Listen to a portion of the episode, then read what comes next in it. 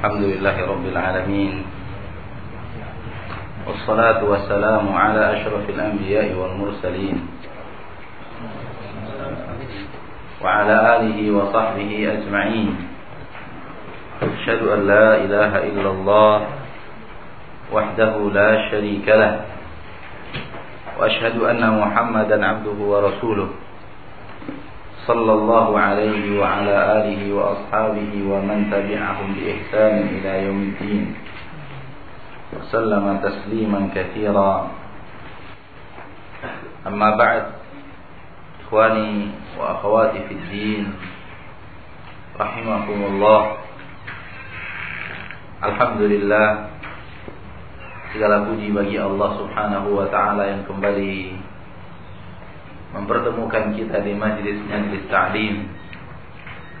Majlis-majlis yang dicintai oleh Allah oleh Rasulullah oleh para malaikat dan oleh orang-orang saleh.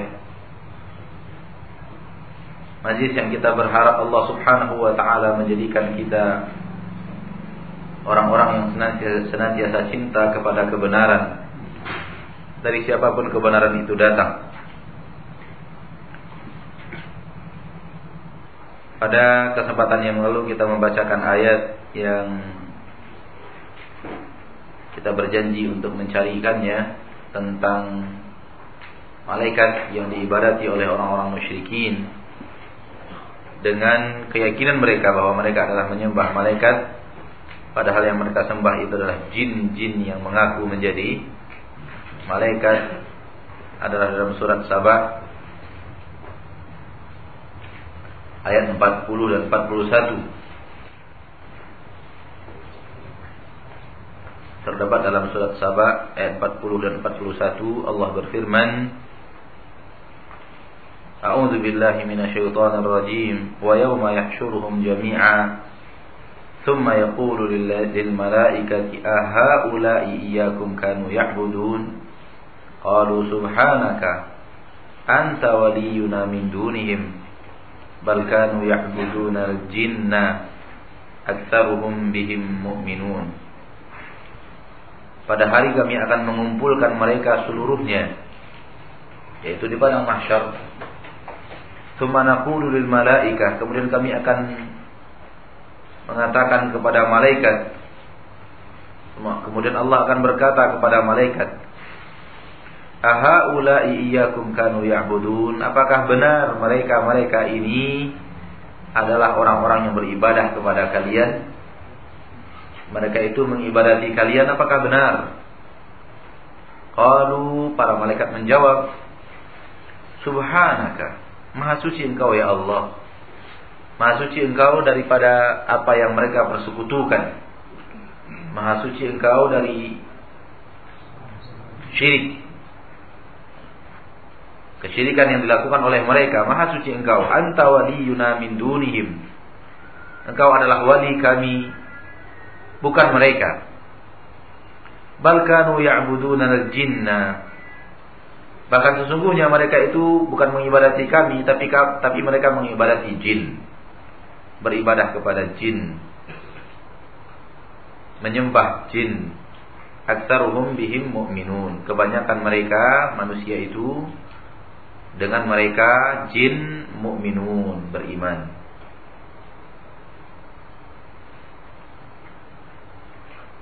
Baik, kita lanjutkan ini PR kita pada kesempatan yang lalu. Dan insya Allah kita lanjutkan bacaan kitab kita dan pada malam hari ini kita hanya berakhir sampai sholat isya dan tidak kita lanjutkan setelah sholat isya. Namun sebelum kita sholat isya kita akan jawab satu atau dua atau tiga pertanyaan paling banyak insya Allah taala kalau memang ada yang ingin ditanyakan. Karena satu dan lain hal, jadi kita tidak melanjutkan setelah sholat isya insya Allah taala. Selesai kita pada kesempatan yang lalu membahas tentang jawaban secara global berhadapan dengan orang-orang yang dilanda oleh fitnah syubuhat karena mereka mengikuti atau terlena oleh ayat-ayat al-mutasyabihat. Caranya adalah untuk mengembalikan mereka kepada ayat-ayat al-muhkamat dan mereka-mereka yang membawa pembahasan-pembahasan yang tidak jelas kita bawa mereka kepada pembahasan-pembahasan yang jelas dalam syariat dan katakan bahwa apa yang anda bawa saya tidak tahu, saya tidak mengerti, saya tidak paham yang saya tahu adalah begini, begini, begini dibawa kepada pembahasan-pembahasan yang sudah jelas Alangkah indahnya kalau kita menguasai cara pendalilan daripada hujjah Al-Quran dan hadis.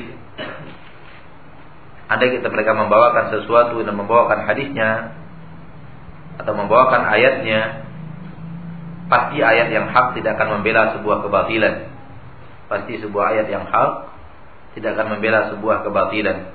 Dan biasanya yang mereka lakukan adalah menarik sebuah makna kepada makna yang tidak terkandung di dalam ayat atau hadis Nabi SAW yang mereka berhujjah dengannya.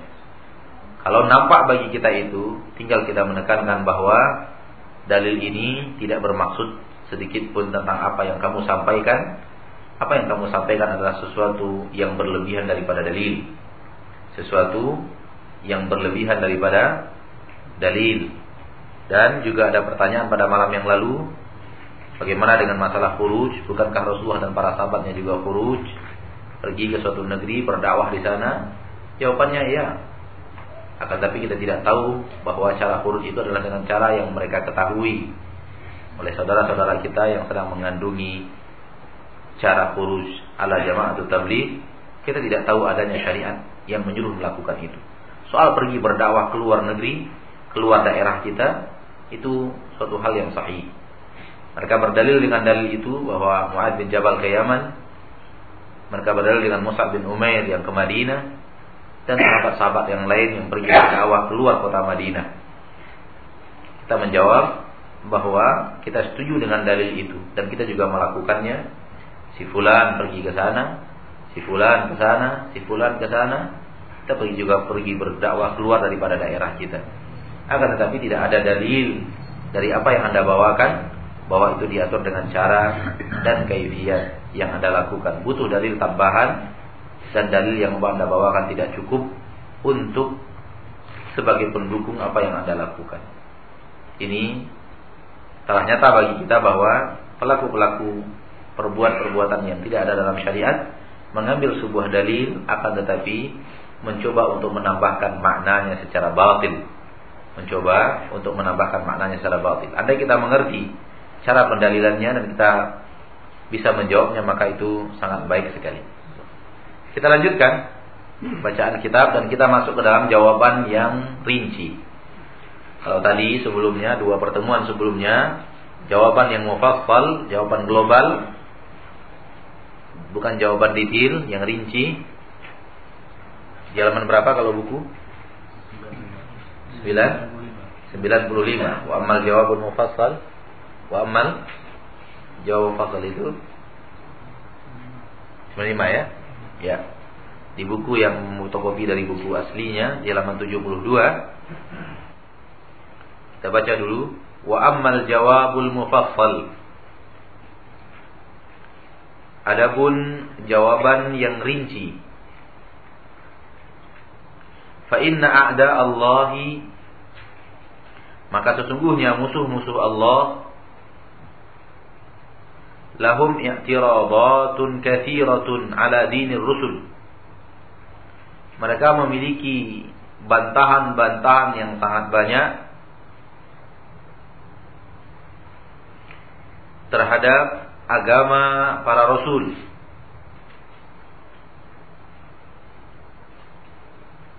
Yasudduna bihan nasa anhu. Yasudduna bihan nasa anhu mereka menghalangi manusia dengan bantahan-bantahan tersebut darinya darinya di sini maksudnya agama Rasul darinya din darinya agama para Rasul. Mereka menghalangi manusia dengan bantahan-bantahan mereka tadi dari agamanya para Rasul. Minha di antaranya. Di antaranya masuklah kita kepada syubhat yang pertama. Dalil mereka yang pertama, hujah mereka yang pertama. Untuk membenarkan apa yang mereka katakan. Qauluhum perkataan mereka untuk membenarkan apa yang mereka lakukan. Nahnu la nusyriku billah. Kami tidak menyekutukan Allah. Kami tidak menyekutukan Allah. Bal nashhadu annahu la yakhluqu wa la yarzuqu. Bahkan kami bersaksi bahwasanya tidak ada yang mencipta tidak ada yang bisa memberi rezeki. Wala yanfa'u wa la yadurru illallah wahdahu la syarikalah. Tidak ada yang bisa memberikan manfaat. Tidak ada yang bisa memberikan mudarat kecuali Allah satu-satunya. La syarikalah. Tidak ada sekutu baginya.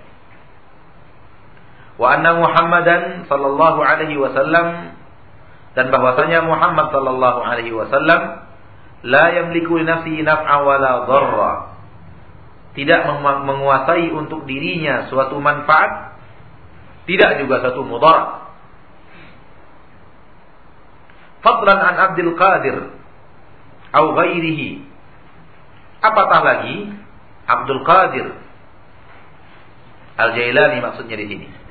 Apalagi Abdul Qadir Al-Jailani atau ghairihi atau yang lainnya. Mereka akan mengatakan kami tidak menyekutukan. Kami yakin yang memberikan manfaat mudarat itu Allah dan Nabi Muhammad tidak memiliki manfaat dan mudarat untuk dirinya, apalagi Abdul Qadir. Walakin akan tetapi ana mudnibun. Saya adalah orang yang berbuat dosa. Wassalihuna lahum jahun indallah. Dan orang-orang saleh mereka memiliki kedudukan di sisi Allah. Mereka memiliki kedudukan di sisi Allah wa atlubu minallahi bihim. Dan saya meminta itu kepada Allah memintanya kepada Allah tapi melalui mereka. Saya memintanya kepada Allah tapi melalui mereka. Fajawibhum bima taqaddam. Maka jawablah mereka jawablah masalah ini bima taqaddam dengan apa-apa yang telah kita yang telah berlalu pelajarannya. Wahua pelajaran itu adalah annalladzina qatalahum Rasulullah sallallahu alaihi wasallam. Bahwasanya orang-orang yang diperangi oleh Rasulullah sallallahu alaihi wasallam muqirruna bima dzakarta. Mereka juga mengakui semua yang kamu sebutkan. Wa muqirruna anna awsanahum la tudabbiru syai'an mereka juga mengakui bahwasanya ausan mereka, berhala-berhala mereka la tudabbiru syai'an, tidak akan mengatur sesuatu apa pun. Tidak mengatur syai'an apa pun, sesuatu apa pun. Wa inna ma aradul jaha wa syafa'ah. Sesungguhnya mereka hanya menginginkan posisi menginginkan posisinya para berhala tersebut di sisi Allah itu yang mereka inginkan. Wasyafa' mereka ingin syafaat bantuan dari orang-orang yang mereka ibadati tersebut.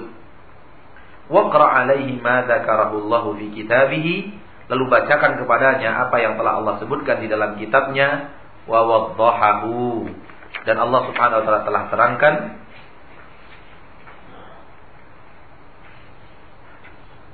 wa waddahahu Waqra alaihi ma dzakarahu Allah fi. Dan bacalah, bacakan kepada mereka apa yang telah Allah sebutkan dalam kitabnya dan terangkan kepada mereka masalah ini. Ikhwani wa akhwati fiddin rahimani. Kita ulangi kembali bahwa kitab ini dikarang untuk membantah argumentasi orang-orang yang melakukan kesyirikan. Dan kita baru masuk kepada argumentasi orang-orang melakukan kesyirikan yang pertama. Sebelumnya kita dibuat mukaddimah yang sangat panjang agar kita mengerti dan masuk kepada pembahasan ini dengan telah memiliki ilmunya. Argumentasi mereka yang pertama yang akan dibantah pada kesempatan kali ini, mereka mengatakan bahwa kami juga muslim. Kami orang yang mengetahui bahwasanya Allah Subhanahu wa taala pengatur seluruh alam. Kami mengakui bahwa Allah Subhanahu wa taala dialah pencipta. Dialah pemberi rezeki. Dialah segala-galanya. Dialah yang mengatur. Dialah yang memberikan manfaat. Hanya dia bisa menolak mudarat. Hanya dia. Kami tidak mengakui bahwa semua itu yang melakukan adalah berhala-berhala kami. Bukan itu yang kami inginkan. Akan tetapi, suatu hal yang pasti bahwa mereka-mereka ini punya kedudukan di sisi Allah. Mereka orang-orang saleh yang sangat dekat dengan Allah Subhanahu wa taala. Jadi kami ingin mencapai Allah Subhanahu wa taala melalui mereka. Tujuan Anda, tujuan kami satu, yaitu Allah Subhanahu wa taala. Bisa dilihat di sini kaum muslimin dan muslimat rahimani wa rahimakumullah. Sesuatu yang kurang mengerti mereka bahwa orang-orang yang mencari perantara antara dirinya dengan Allah mengambil sesuatu sebagai perantara antara dirinya dengan Allah Subhanahu wa taala dia tidak tahu bahwa inilah pekerjaan orang-orang musyrikin. Di sini letaknya permasalahan. Sehingga tidak mereka tidak bisa mereka memahami bahwa ini perbuatan syirik.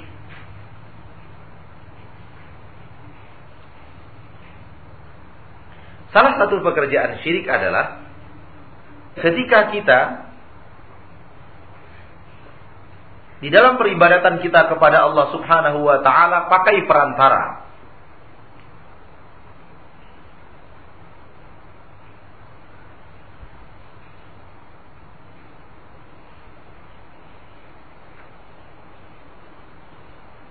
Kita tidak langsung ber, beribadah kepada Allah Subhanahu wa taala. Kita tidak langsung berdoa kepadanya, kita tidak langsung menjalankan ketaatan-ketaatan ibadah kita langsung kepada Allah Subhanahu wa taala sementara Allah menyuruhnya untuk tidak ada perantara antara Allah dan hambanya. Mereka mengira di dalam salah berpikirnya mereka bahwa menjadikan sesuatu sebagai perantara antara seorang hamba dan Allah suatu hal yang dibolehkan. Bukanlah kemusyrikan. Bukanlah bagian daripada perbuatan syirik.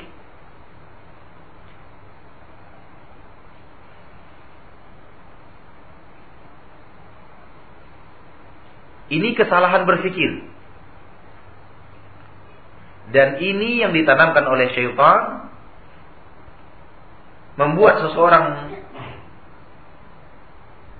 merasa bahwa hal ini suatu hal yang dibolehkan. Karena tujuannya sama. Anda beribadah langsung kepada Allah. Kami juga menuju Allah. Tapi kami melalui orang saleh. Tapi kami melalui orang saleh. Maka bisa kita simpulkan. Syubhat mereka pertama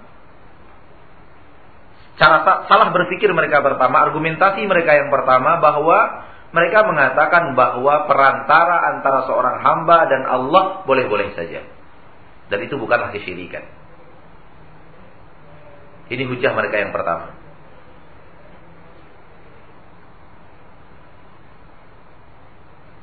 Bolehnya menjadi mengambil seseorang sebagai perantara antara seorang hamba dan rohnya.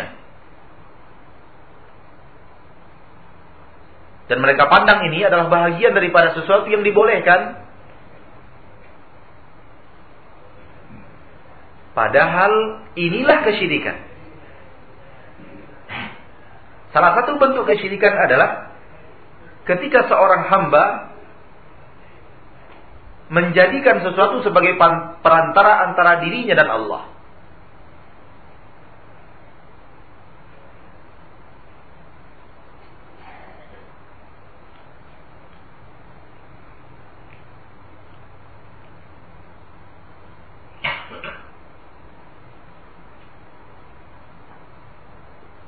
Dan kemudian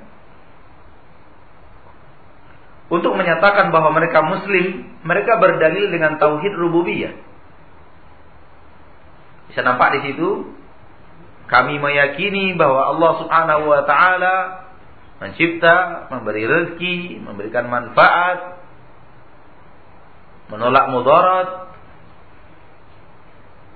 mengatur alam semesta adalah Allah.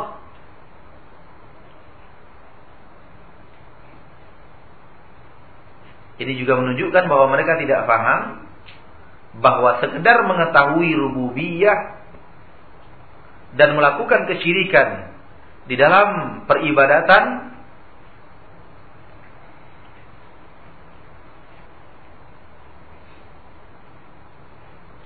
mereka anggap sesuatu itu hal yang tidak mengeluarkan dari agama Islam. Kata Syekh, jawab mereka, dengan apa yang telah kita pelajari terdahulu tentang ayat-ayat yang menunjukkan bahwa kufar Quraisy meyakini apa yang Anda yakini. Mereka meyakini pemilik alam ini, dunia ini adalah Allah Subhanahu wa taala. Mereka meyakini bahwa yang mengatur alam ini adalah Allah Subhanahu wa taala, pemilik langit dan bumi. Mereka meyakini bahwa yang mencipta mereka adalah Allah. Yang menghidupkan dan mematikan adalah Allah. Subhanahu wa ta'ala. Bacakan kepada mereka ayat-ayat itu. Ayat-ayat tentang bahwa orang musyrikin Mekah juga kenal kepada Allah. Tapi pengenalan kepada kepada Allah seiring dengan mereka menjadikan sesuatu sebagai perantara antara mereka dengan dengan Allah.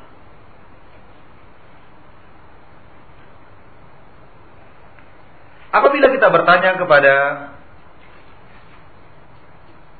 sebagian kaum muslimin dan muslimat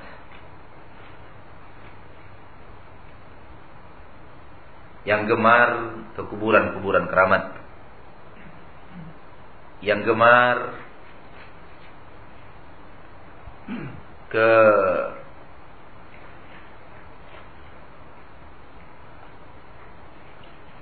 tempat-tempat orang-orang saleh.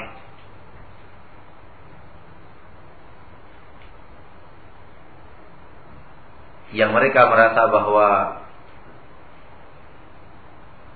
kedekatan mereka kepada orang saleh akan mendekatkan diri mereka kepada Allah Subhanahu wa taala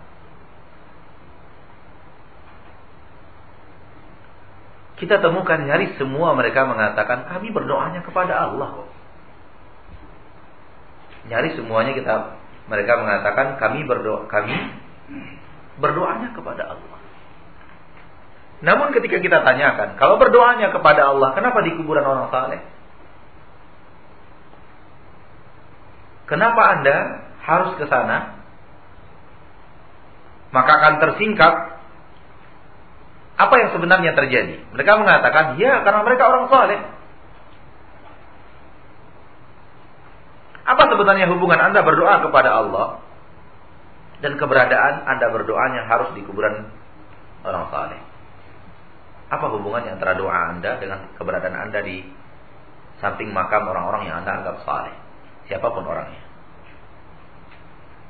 Ketika itu ditanyakan mereka akan mengatakan bahwa Orang-orang saleh ini adalah orang-orang yang baik di sisi Allah dan semoga mereka mendekatkan kami kepada Allah Subhanahu wa taala. Tanyakan kepada orang-orang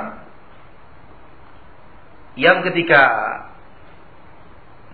ketika hati mereka dipenuhi keyakinan kepada tangkal-tangkal dan jimat, cincin-cincin dan keris-keris keramat, mereka akan mengatakan kami mintanya kepada Allah. Kami mintanya kepada Allah Subhanahu wa taala. Anda minta kepada Allah, kami juga minta kepada Allah. Tanyakan kepada mereka, apa hubungannya antara permintaan Anda dengan Allah dengan cincin ini? Apa hubungannya antara permintaan Anda kepada Allah Subhanahu wa taala dengan keris yang Anda rawat setiap malam Jumat Kliwon dengan parfum-parfum yang mahal? Apa hubungannya semua itu? Mereka akan menjawab melalui ciris inilah, melalui cincin inilah, melalui inilah Allah memberikan sesuatu kepada kami. Berarti ada perantara antara seorang hamba dengan Allah Subhanahu wa taala. Yang satunya melalui orang-orang yang mereka anggap saleh, yang satunya melalui benda-benda yang mereka anggap bisa memberikan sesuatu walaupun katanya dengan izin Allah Subhanahu wa taala kepada kita. Di sini kita melihat bahwa terjadinya sebuah penyeleweng penyelewengan ibadah ke arah yang tidak baik dulu ke arah makhluk baru kemudian kepada kepada sang khalik. Dan inilah kesyirikannya orang-orang musyrik.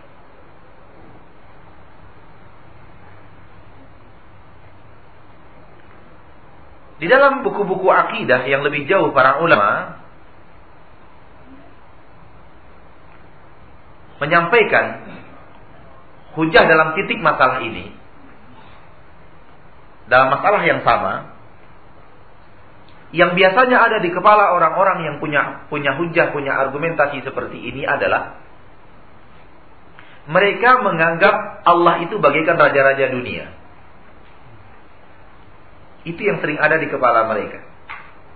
Mereka samakan antara Allah dengan raja-raja dunia. Bagaimana? Raja-raja dunia seorang rakyat tidak akan bisa langsung kepadanya. Dan itu tidak akan tembus.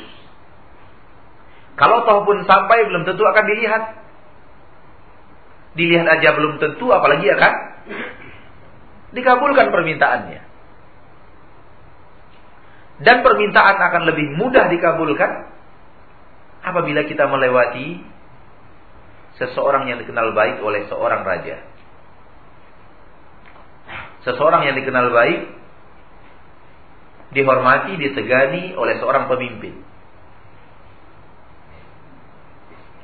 Mungkin itu adalah karyawan terbaiknya. Mungkin itu adalah ajudannya. Mungkin itu adalah pengawal pribadinya. Lihat. Pengawal pribadi, ajudan, orang-orang terdekat adalah orang-orang yang mempunyai posisi di sisi seorang raja dunia dan kenyataan kehidupan di permukaan bumi, permintaan melalui mereka akan lebih cepat dijawab, dikabulkan oleh seorang pemimpin dibanding permintaan itu disampaikan langsung dan pemimpin tidak tahu siapa ini orang. Ini yang sering berputar, yang sering dijadikan oleh syaitan sebagai sesuatu yang menyeret seorang manusia untuk melakukan hal yang sama seperti ini terhadap Allah. Mereka bayangkan Allah itu bagikan seorang raja dunia. Dan orang-orang yang dimuliakan oleh Allah subhanahu wa ta'ala seperti para nabi dan para rasul. Seperti orang-orang saleh. Seperti benda-benda yang dimuliakan.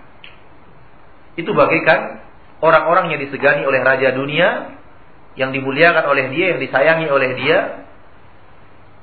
Penasehat. Pengawal pribadi murid kesayangan, dan semacamnya.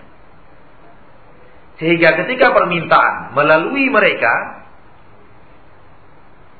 kepada Allah akan lebih cepat terkabul bagaikan seorang rakyat meminta memberikan permintaan kepada seorang raja melalui mereka orang-orang yang dicintai yang disayangi oleh oleh raja. Ini yang sering terjadi. Sehingga akhirnya manusia terjebak ke dalam bergantung kepada kedudukan orang saleh di sisi Allah. Dan bergantung kepada pertolongan mereka untuk membawa permintaan mereka itu kepada Allah Subhanahu wa taala. untuk dikabulkan. Dan inilah titik kesyirikan itu terjadi dan inilah yang dikerjakan oleh orang-orang kufar Quraisy. Orang kufar Quraisy sangat mengerti, mengerti mereka bahwa batu itu adalah batu. Bahwa kuburan itu adalah kuburan. Mereka mengerti. Karena tidak ada manusia yang tidak tahu batu adalah batu. Tidak mungkin secara logika manusia ada orang yang membuat kerangka batu atau membuat patung dari kayu. Kemudian dia yakin patung yang dia rakit itu, yang dia ukir itu, itulah yang menciptakan dirinya. Mana ada orang yang berakal yang melakukan itu? Tidak ada. Ketika pahat batu itu, dia yang memahatnya.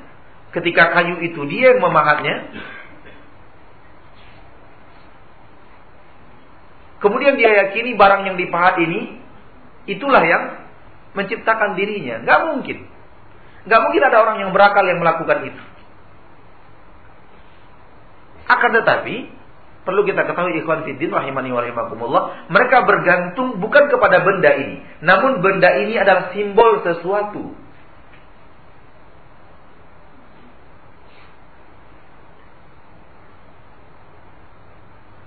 Benda ini adalah simbol dari sesuatu yang mereka yakini mempunyai kekuatan.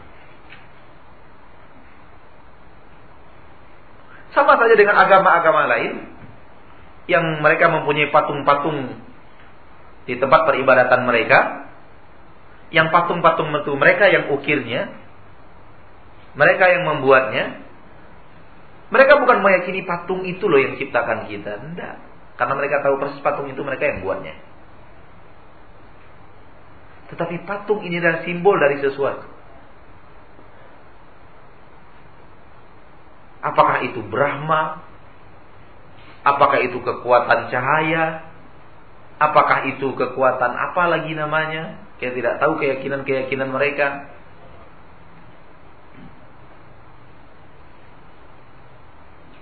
Itu juga yang terjadi kepada orang Quraisy. Berhala-berhala yang ada di kota Mekah Bukannya diyakini oleh orang Quraisy batu itu yang menciptakan mereka. Tidak. Oleh karena itu, orang Quraisy ketika dibantah oleh Nabi Muhammad tentang apa yang mereka lakukan, mereka menjawab seperti yang tertera dalam surat Az-Zumar itu, "Mana buduhum, kami tidak menyembah mereka." Ini menunjukkan bahwa mereka tahu apa itu batu. Mereka tahu apa itu kayu. Mereka tahu apa itu Patung-patung yang itu, mana belum kami tidak mengibadati mereka wahai Muhammad. Kami tidak meyakini mereka orangnya. Illa liyuqarribuna ilallahi zulfa. Yang kami inginkan, mereka mendekatkan kami kepada Allah. Bukan batu itu. Tetapi sesuatu yang disimbolkan oleh batu itu. Di zaman Nabi Muhammad, seperti yang telah kita pelajari pada pelajaran-pelajaran yang lalu, Wat, Suwa, Yahud, Ya'uk, Nasar. Lima dan semuanya dalam bentuk patung dan berhala. Bukan patung itu yang mereka inginkan. Akan tetapi kesolehan Wad, kesolehan Yahud, Ya'uq, Nafar, Suwa, kesolehan orang-orang soleh itu, kedekatan mereka dengan Allah, itu yang mereka cari. Itu yang mereka inginkan. Dalam ayat yang dalam ayat yang lain surat Yunus ini penting sekali. Surat Yunus ayat 18.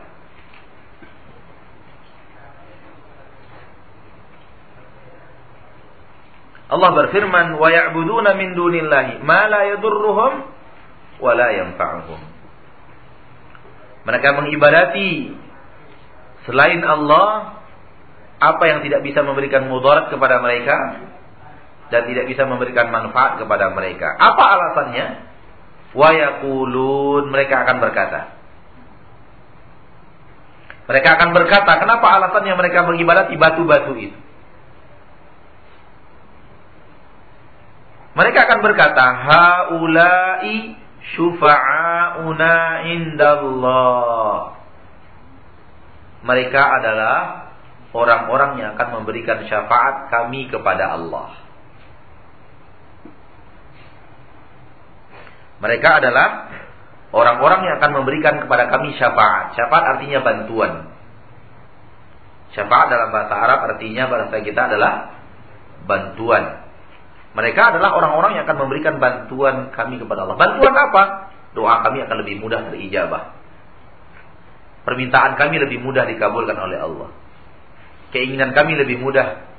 Permintaan kami lebih mudah untuk diijabah oleh Allah Subhanahu wa taala.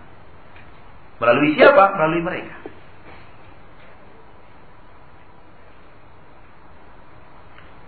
Sehingga nampaklah bahwa orang musyrikin Mekah yang mereka tuju Allah. Coba lihat. Syufa'auna indallah. Hasil akhir, tujuan akhirnya adalah kepada Allah subhanahu wa ta'ala. Orang musyrikin kenal Allah. Namun pengenalan yang ber, beriringan dengan kesyirikan. Pengenalan mereka kepada Allah bukan pengenalan yang suci dan murni seperti yang diinginkan oleh Allah Subhanahu wa taala. Akan tetapi pengenalan yang sudah tercampur oleh kesyirikan. Sebuah hal yang dibenci oleh Allah Subhanahu wa taala.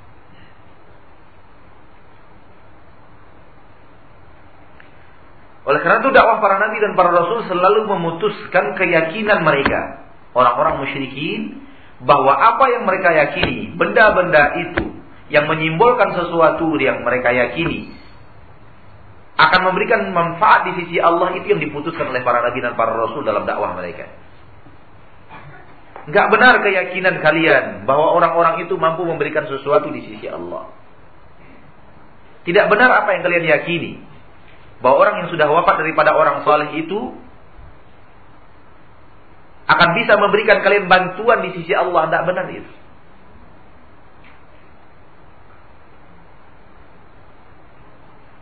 Dan ayat Al-Quran membantah dengan menerangkan hal yang sama. Bahwa apa yang mereka jadikan, mereka yakini sebagai pemberi bantuan mereka di sisi Allah tidak memberikan apa pun kepada mereka. Di sinilah letaknya, titiknya permasalahan tauhid dan syirik.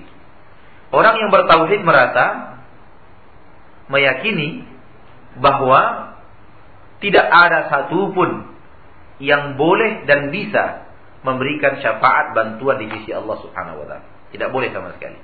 Dan seorang hamba harus berhubungan langsung dengan Rabbnya. Sementara orang-orang musyrikin, orang-orang yang di hatinya ada kesyirikan meyakini akan kekuatan yang ada pada seseorang yang kemudian dilambangkan setelahnya dengan simbol-simbol tertentu, benda-benda tertentu, yang mana benda ini memiliki kekuatan. Di sini letak antara syirik dan dan tauhid. Seorang hamba berserah diri kepada Allah Subhanahu wa taala. Dan seorang hamba tidak langsung berserah diri kepada Allah, dia melalui sesuatu. Inilah yang kita sebut dari awal tadi, perantara. Di dalam surat Al-An'am ayat 94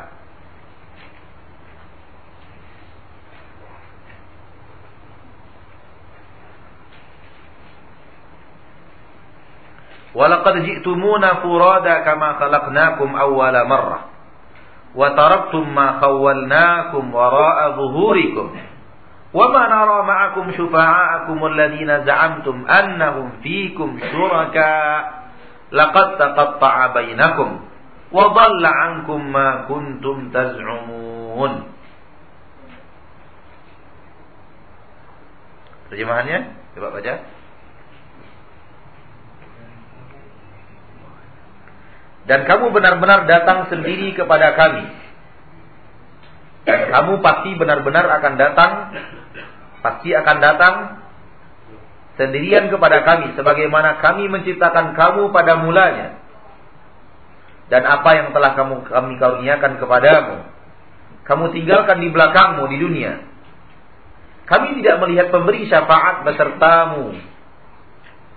Kami tidak melihat adanya pemberi syafaat bersertamu. Gak ada, gak benar itu apa yang kalian yakini. Bahwa ada sesuatu yang akan memberikan syafaat, memberikan pertolongan. Kami tidak melihat pemberi syafaat besertamu. Yang kamu anggap bahwa mereka itu sekutu-sekutu bagi Allah. Yang dulunya di dunia, kalian anggap itu adalah pemberi syafaat pemberi pertolongan kalian kepada Allah itu tidak benar. Dan Allah mengatakan itulah kesyirikan kalian. Kalian menjadikan mereka sebagai sesuatu sekutu-sekutu bagi Allah Subhanahu wa taala. Allah menegaskan, mengambil sesuatu, menjadikan sesuatu sebagai syafaat, perantara antara kita dengan Allah telah menjadikan sesuatu itu sekutu bagi Allah Subhanahu wa taala. Sungguh telah terputus semua pertalian antara kamu dan telah lenyap dari kamu apa yang dahulu kamu sangkakan. Apa yang dahulu kamu perkirakan. Apa yang dahulu kamu yakini. Telah hilang itu. Jadi di akhirat, Allah terangkan nanti ketika seorang datang ke akhirat, pada saat itu terputus sudah. Apa yang selama ini dia yakini bahwa orang ini bisa membantu dia di sisi Allah, pada saat itu baru dia tahu ya bahwa ternyata itu benar-benar tidak ada sama sekali. Pasti seperti yang didakwahkan oleh para nabi dan para rasul dan orang-orang yang mengikuti dakwah mereka dengan benar.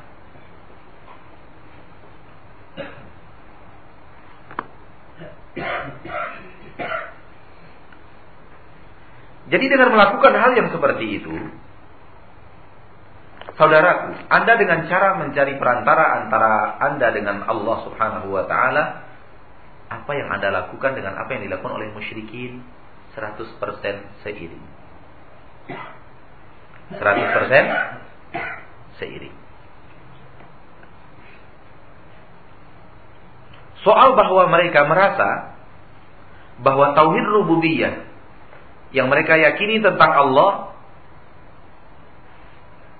bahwa ketika mereka yakini Allah pencipta, Allah memberi karunia, Allah memberi rezeki, Allah yang mewafatkan, Allah yang mematikan, Allah yang begini. Banyak orang merasa itu sudah cukup untuk menjadikannya muslim. Dan itu salah besar. Karena sesungguhnya orang-orang musyrikin Mekah juga meyakini hal yang sama. Saya tidak tahu apakah pernah saya ceritakan atau tidak pengalaman daripada diri saya pribadi diundang oleh salah satu sekolah di Pekanbaru yang sekolah itu terkenal dengan sekolah Islam. Sebuah sekolah Islam. Jenjang SMU sekolahnya sekolah Islam. Tidak perlu kita sebutkan nama. Untuk mengisi pesantren kilat. Kita tahu bahwa di negeri kita ini kalau sudah Ramadan itu diadakan sebuah acara pesantren kilat. Dan saya melihat seluruh acara pesantren kilat itu membuat siswa dan siswinya bukan tambah dekat kepada agama, maka tambah semakin seram beragama. Saya melihatnya begitu. Kenapa? Karena pola pembelajarannya tidak lebih baik daripada pola pembelajaran dunia. Kalau dalam pembelajaran dunia biasa, mereka satu kelas 30 orang, 35 orang masing-masing di atas bangku. Satu guru berhadapan dengan 30 murid, 25 murid. Sekarang bangku itu dibuang, mereka suruh diduduk di lantai dengan jumlah 100 orang, 120 orang. Itu akan lebih berat bagi mereka. Sehingga tanpa disadari mungkin akan terjadi Waduh beragama ini kok berat sekali Kemudian disuruh nginap Di sekolah Dengan anggapan bahwa Semua itu bisa menjadi Membuahkan sesuatu dan hampir mayoritas siswa dan siswa itu, siswa dan siswi itu kita lihat keterpaksaannya sangat tinggi untuk hadir. Kalaulah bukan karena sesuatu yang berhubungan dengan dunia, mungkin itu mereka tidak mau hadir. Nampak sekali wajah-wajah bahwa itu keterpaksaan. Dan ketika orang terpaksa, kita paksakan, itu akan membuat kilas balik atau efek balik yang lebih berbahaya. Efek balik yang lebih berbahaya. Anda ini disadari oleh banyak para pendidik-pendidik muslim bahwa yang terbaik bagi kita adalah menerangkan kepada mereka Islam itu mudah, gampang. Daripada bersusah payah mengumpulkan mereka kemudian disatukan dalam satu ruang kelas dan segala macam. Tidak ada salahnya kalau Siapa yang mau hadir saja yang berminat untuk belajar agama datang. dan kemudian suasana kelasnya kalau toh pun tidak bisa seperti hari-hari biasa paling tidak bertambah sedikit dari 30 menjadi 40 50 tapi disatukan di suatu tempat menjadi 100 orang 120 orang satu tempat.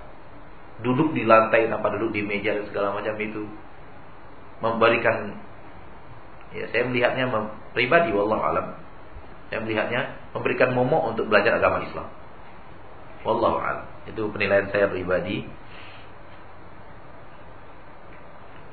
Ketika itu berhadapan dengan siswa-siswa tingkat SMU dan saya bertanya kepada mereka, apa yang kalian ketahui tentang Allah? Allah itu siapa? Mereka menjawab, Allah telah menciptakan kita, mematikan kita, memberi rezeki kita, menciptakan langit dan bumi, mengatur alam semesta. Terus saya minta, siapa lagi yang mau menjawab? Siapa yang mau menambahkan terus? Mereka mengatakan yang menyembuhkan, yang memberikan sakit, yang menyembuhkan, yang yang penguasa hari akhirat dan segala macam. Terus saya minta dan tidak seorang pun di antara mereka yang jawabannya masuk ke dalam tauhid uluhiyah. Semuanya berdar di tauhid rububiyah dan sedikit asma wa sifat. Yang maha pengasih, maha penyayang dan masuk kepada tauhid asma wa sifat. Tapi tidak satu pun di antara mereka yang menyentuh tauhid rububiyah uluhiyah sedikit pun. Saya tunggu beberapa saat, berharap masih ada di antara mereka yang terfikir masalah tauhid uluhiyah ini. Berharap masih ada yang menjawab tauhid uluhiyah. Tapi setelah kita berikan kesempatan demi kesempatan dan tidak ada lagi yang mau mengacungkan tangan karena merasa seluruh jawaban rasanya sudah sudah keluar isi dari seluruh pengetahuan mereka tentang Allah Subhanahu wa taala habis. Setelah semua kita berusaha membangkitkan juga tidak keluar, waktu itu saya katakan, kalau hanya ini pengetahuan kalian tentang Allah, akidah kalian kepada Allah dengan akidah orang kafir Quraisy maka tidak ada bedanya sama sekali. Kalau hanya sampai di sini. Karena kesyirikan orang-orang Quraisy maka kesyirikan uluhiyah. Uluhiyah. Kesyirikan dalam uluhiyah yang mereka sekutukan. Dan kufur dalam sebagian sifat Allah Subhanahu wa taala dalam asma wa sifat. Ya, ini juga perlu kita ketahui kaum muslim karena saking banyaknya kaum muslimin dan muslimat rahiman rahimakumullah yang perlu diingatkan daripada anak-anak kita, turunan kita, kemenakan kita yang mungkin pengetahuan mereka tentang Allah hanya berhenti di dalam rububiyah. Uluhiyah mereka tidak tahu sama sekali. Perlu bagi kita yang telah tahu bahwa sesungguhnya kalau seandainya itu saja maka tidak ada perbedaan antara dakwah Rasulullah dengan agamanya Quraisy. Pertentangan antara Rasulullah dan agama Quraisy adalah dalam dalam doa, di dalam meminta syafaat, di dalam e, berharap sesuatu dari orang-orang yang dianggap dekat dengan Allah Subhanahu wa taala. Di dalam syubhat yang pertama ini, yaitu orang-orang yang merasa bahwa menginginkan orang saleh untuk menyampaikan sesuatu maksud dan tujuan kita kepada Allah. Di situ letaknya antara agama Rasul dengan agamanya orang Quraisy. Orang Quraisy meyakini itu boleh, Nabi dan Rasul datang dengan menyatakan itu syirik. Itu syirik. Tidak boleh dilakukan Allah tidak setuju. Allah tidak rela, Allah tidak tidak suka itu terjadi. Allah ingin antara hambanya langsung kepada Allah Subhanahu wa taala. Mudah-mudahan apa yang bisa kita baca pada kesempatan kali ini bermanfaat dan Allah Subhanahu wa taala menambahkan kepada kita ilmu. Dan sekali lagi bahwa tidak boleh ada perantara antara seorang hamba dengan Allah Subhanahu wa taala. Yang sering menjerat orang-orang yang melakukan kesyirikan, dia merasa dirinya adalah orang kotor, dirinya adalah orang yang berbuat maksiat, kalau dia langsung kepada Allah, mungkin Allah Subhanahu wa taala tidak terima doanya karena kotornya dirinya, kotornya jiwanya, maka dia perlu orang saleh yang akan mengantarkan permintaannya itu kepada Allah. Dan dia menganggap itu bukanlah pekerjaan yang akan membawanya ke dalam kesyirikan. Sampaikan kepada mereka bahwa itulah pekerjaan orang-orang kufar Quraisy. Dan ayat-ayat yang telah dalam masalah ini telah kita bawakan sebelumnya banyak sekali. Semoga Allah memudahkan kepada kita memahami agama para nabi dan para rasul. Sebagaimana yang saya katakan tadi, sebelum kita memulai sholat, silahkan kalau ada satu dua atau tiga pertanyaan yang bisa kita jawab. Silakan. Uh, ada apa tidak ada bedanya antara kafir Quraisy dengan kaum Nasrani sekarang ya? Ya. Atau kaum Nasrani dahulu juga. Ya. Tapi kenapa tidak ada perintah dari Allah itu untuk memerangi kaum Nasrani uh, atau apakah ada itu? Siapa bilang tidak ada? nah, kemudian eh, artinya kemudian eh, kalau saya saya pernah beberapa kali gitu dengar mereka ngobrol antara kaum Nasrani sendiri gitu. Ya mereka banyak adalah keajaiban-ajaiban yang terjadi itu manfaat modal itu datang dari uh, Nabi Isa gitu ya. Artinya itu apakah itu sudah lebih menyimpang lagi pada rububiyah gitu. Ya kalau di sini kan adalah uh, mereka mengakui bahwa manfaat mudarat itu bukan dari berhala gitu ya. Hmm. Tapi dari uh, kalau saya dengar ya ucapan-ucapan mereka gitu kan kalau kadang-kadang duduk di tempat umum gitu mereka ngomong wah itu ke, manfaat mudarat itu datang dari Nabi Isa gitu. Iya. Gitu. Artinya mereka sekarang yang sekarang ini mereka meyakini bahwa alam ini diatur oleh Nabi Isa juga. Di samping diatur oleh oleh ayahnya. Oleh. Oleh ayahnya, anaknya juga ikut mengatur alam. Dan mereka juga nanti mengatakan sampai di akhirat. Kekuatan itu bukan hanya di dunia, tapi sampai ke akhirat. Sampai ke akhirat. Nanti dikatakan mereka di akhirat nanti sang anak akan duduk di samping tu, di samping ayahnya, mengampunkan dosa, mengatur, menghisap dan segala macam. Kesedihan mereka lebih parah daripada itu. Uh, Allah berfirman tentang masalah ini dalam surat Maryam, silakan lihat. Bukan dalam surat Maryam. Kita surat yang lain. Ada sebuah ayat yang sangat hebat dalam masalah ini. Ya, surat Maryam memang. Ayat 88 89 sampai 93. Jadi kita bacakan terjemahannya. Surat Maryam 88 sampai 93.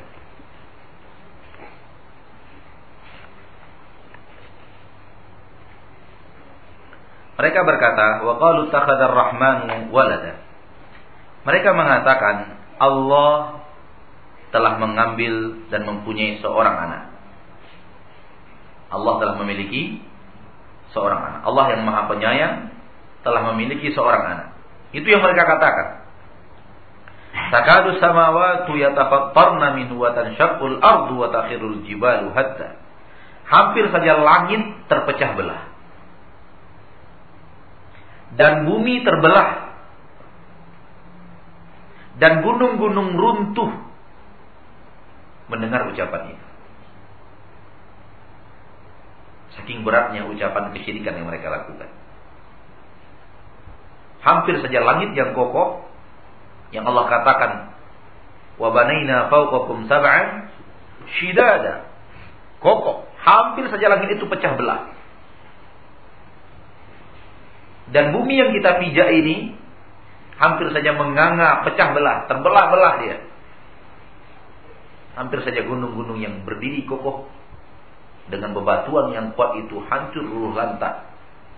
Anda'u rahmani walada ketika mereka memproklamirkan Allah yang Maha Pengasih telah mempunyai, mempunyai anak. Wa ma yang bagi rahmani ayat walada dan tidak mungkin tidak pantas bagi Allah untuk memiliki anak. In kullu man fis samawati wal ardi illa atir rahmani 'abda. Tidak ada seorang pun di langit dan di bumi melainkan Allah Subhanahu wa taala akan datang kepada Allah Subhanahu wa taala sebagai seorang hamba. Jadi terkadang kesyirikan itu dilakukan oleh manusia dengan merasa bahwa itu tidak ada kesyirikan sama sekali. Padahal lihat lihat apa yang terjadi dengan kesyirikan itu. Langit yang kokoh akan saja terpecah bumi yang kuat yang kita pijak ini hampir saja mengganga, terbelah. Mendengarkan kesyirikan yang terjadi seperti ini. Akan tetapi hati yang tidak tahu akan hidayah daripada Robnya yang mengatakan itu dengan mudah kemudian merasa bahwa kesyirikan itu suatu hal yang biasa untuk mereka kerjakan. Allah taala. Silakan, Pak.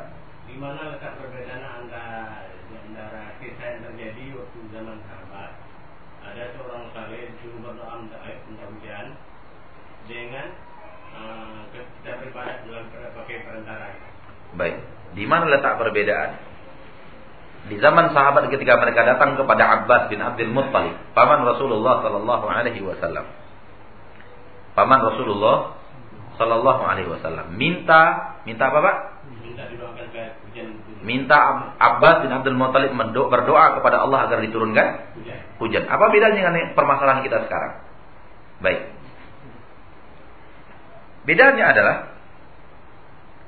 permasalahan kita sekarang Al-Quran telah datang menyatakan bahwa mereka tidak mampu melakukan itu. Mereka tidak mampu melakukan itu. Dan permasalahan yang terjadi kepada di zaman sahabat adalah sesuatu yang mereka minta kepada Abbas, sesuatu yang mampu dikerjakan oleh Abbas bin Abdul Muttalib radhiyallahu anhu. Karena semua orang mampu untuk berdoa. Mampu untuk berdoa. Tidak hanya Abbas radhiyallahu anhu. Umar bin Khattab mampu untuk berdoa. Ali bin Abi Thalib mampu untuk berdoa. Utsman mampu untuk berdoa orang-orang saleh lainnya dari kalangan para sahabat akan tetapi mereka ingin dari Abbas bin Abdul Muttalib karena ada kedekatan Alul Bait yang lebih daripada yang lain. Alul Bait tidak bisa di, diberikan kepada Umar bin Khattab. Tidak bisa diberikan kepada Utsman bin Affan, tidak bisa Abu Bakar sudah wafat.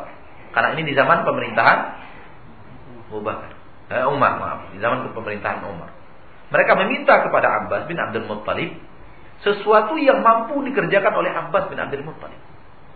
Andai ada kebolehan meminta kepada orang-orang yang seperti ini, tentu lebih mudah bagi mereka datang ke kuburan Rasulullah di samping masjid. Rasulullah terkubur di samping masjid. Dan mereka berdoa di masjid Rasulullah sallallahu alaihi wasallam. Berdoa di situ adalah Abbas, minta kepada Allah Subhanahu wa taala agar Allah menurunkan hujan. Manakah yang lebih mulia antara Abbas bin Abdul Muttalib dengan Rasulullah? Rasulullah tentu lebih mulia. Tapi Rasulullah sudah wafat. Kekuatan ini tidak dimiliki oleh beliau lagi. Dan tidak boleh meyakini ini ada. Oleh karena itu mereka tidak memandang kuburan Rasulullah SAW ketika hendak meminta hujannya. Karena Allah telah mengatakan mereka tidak sanggup melakukan itu. Mereka tidak sanggup melakukan itu.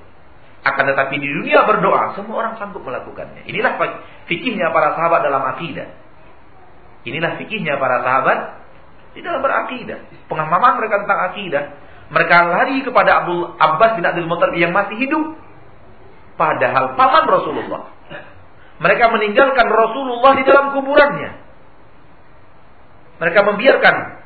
Bukan dalam arti kata melecehkan, tidak. Mereka tidak menuju kuburan Rasulullah yang ada di samping masjid. Kalaulah keyakinan itu benar adanya, adanya orang-orang saleh yang mampu kita panjatkan doa kepadanya, yang dia membawakannya kepada Allah, tentu tidak ada pemanjatan itu yang lebih daripada kepada Rasulullah. Akan tetapi ditinggalkan itu oleh para sahabat. Ketika mau minta hujan, mereka tidak menoleh kepada kuburan Nabi Muhammad sallallahu alaihi wasallam. Karena mereka tahu bahwa itu tidak boleh lagi terjadi. Mereka paham bahwa Rasulullah tidak mampu untuk melakukan itu. Karena Allah Subhanahu wa taala telah melarangnya di dalam Al-Qur'anul Karim. Dan itulah pekerjaan mereka dahulu. Yang telah dibasmi habis oleh oleh dakwah Nabi Muhammad sallallahu alaihi wasallam dengan izin Allah dari hati-hati mereka. Sehingga mereka tinggalkan itu pekerjaan yang biasa mereka lakukan di zaman jahiliyah yang telah membuat mereka hanyut dari jalan Allah yang mereka telah bertaubat daripadanya pergi kepada seorang lelaki saleh bernama Abbas bin Abdul Muttalib paman Nabi Muhammad sallallahu alaihi wasallam dan minta kepadanya untuk berdoa kepada Allah. Bedanya adalah yang satu memiliki kemampuan, yang satu tidak tidak lagi memiliki kemampuan. Wallahu Masih ada satu terakhir. Sampai di sini pertemuan kita. Semoga Allah Subhanahu wa taala Rabbul Izzati wal Jalalah memberikan kita pemahaman yang hak tentang tauhid dan kebencian yang luar biasa kepada syirik. Kadang-kadang kita tidak benci kepada syirik dan tidak merasa syirik itu suatu pekerjaan besar. Kalau datang seseorang kepada kita dengan mengatakan, tetangga kamu sebelah telah menzinai ibunya, kita akan mengatakan, Na'udzubillah, apa ini? Manusia laknat. Tapi kalau ada orang tetangga mengatakan, tetangga kamu sebelah, ketika berobat dia pergi ke dukun, disuruh menyembelih seekor ayam hitam. Oh nggak boleh itu. Rasanya berat dosanya itu tidak seberat ketika kita mendengarkan tetangga sebelah menzinai ibunya. Padahal mana yang lebih berat di antara dosa ini? Yang menyembelih ayam itu tadi. Untuk sesuatu selain Allah. Itu lebih berat karena itu menghapuskan syirik, menghapuskan amal sampai ke akar-akarnya. Semata ini dosa. Ini dosa besar betul. Kita betul-betul merasa bahwa ini dosa besar. Dan patut bagi kita kaget. Cuma di sini kesalahannya, kaget kita terhadap syirik tidak sekaget kita mendengarkan yang tadi. Wassalamualaikum warahmatullahi wabarakatuh. Wa abdihi wa rasulihi Muhammad. Subhanakallahumma wa ilaha wa. Assalamualaikum warahmatullahi wabarakatuh.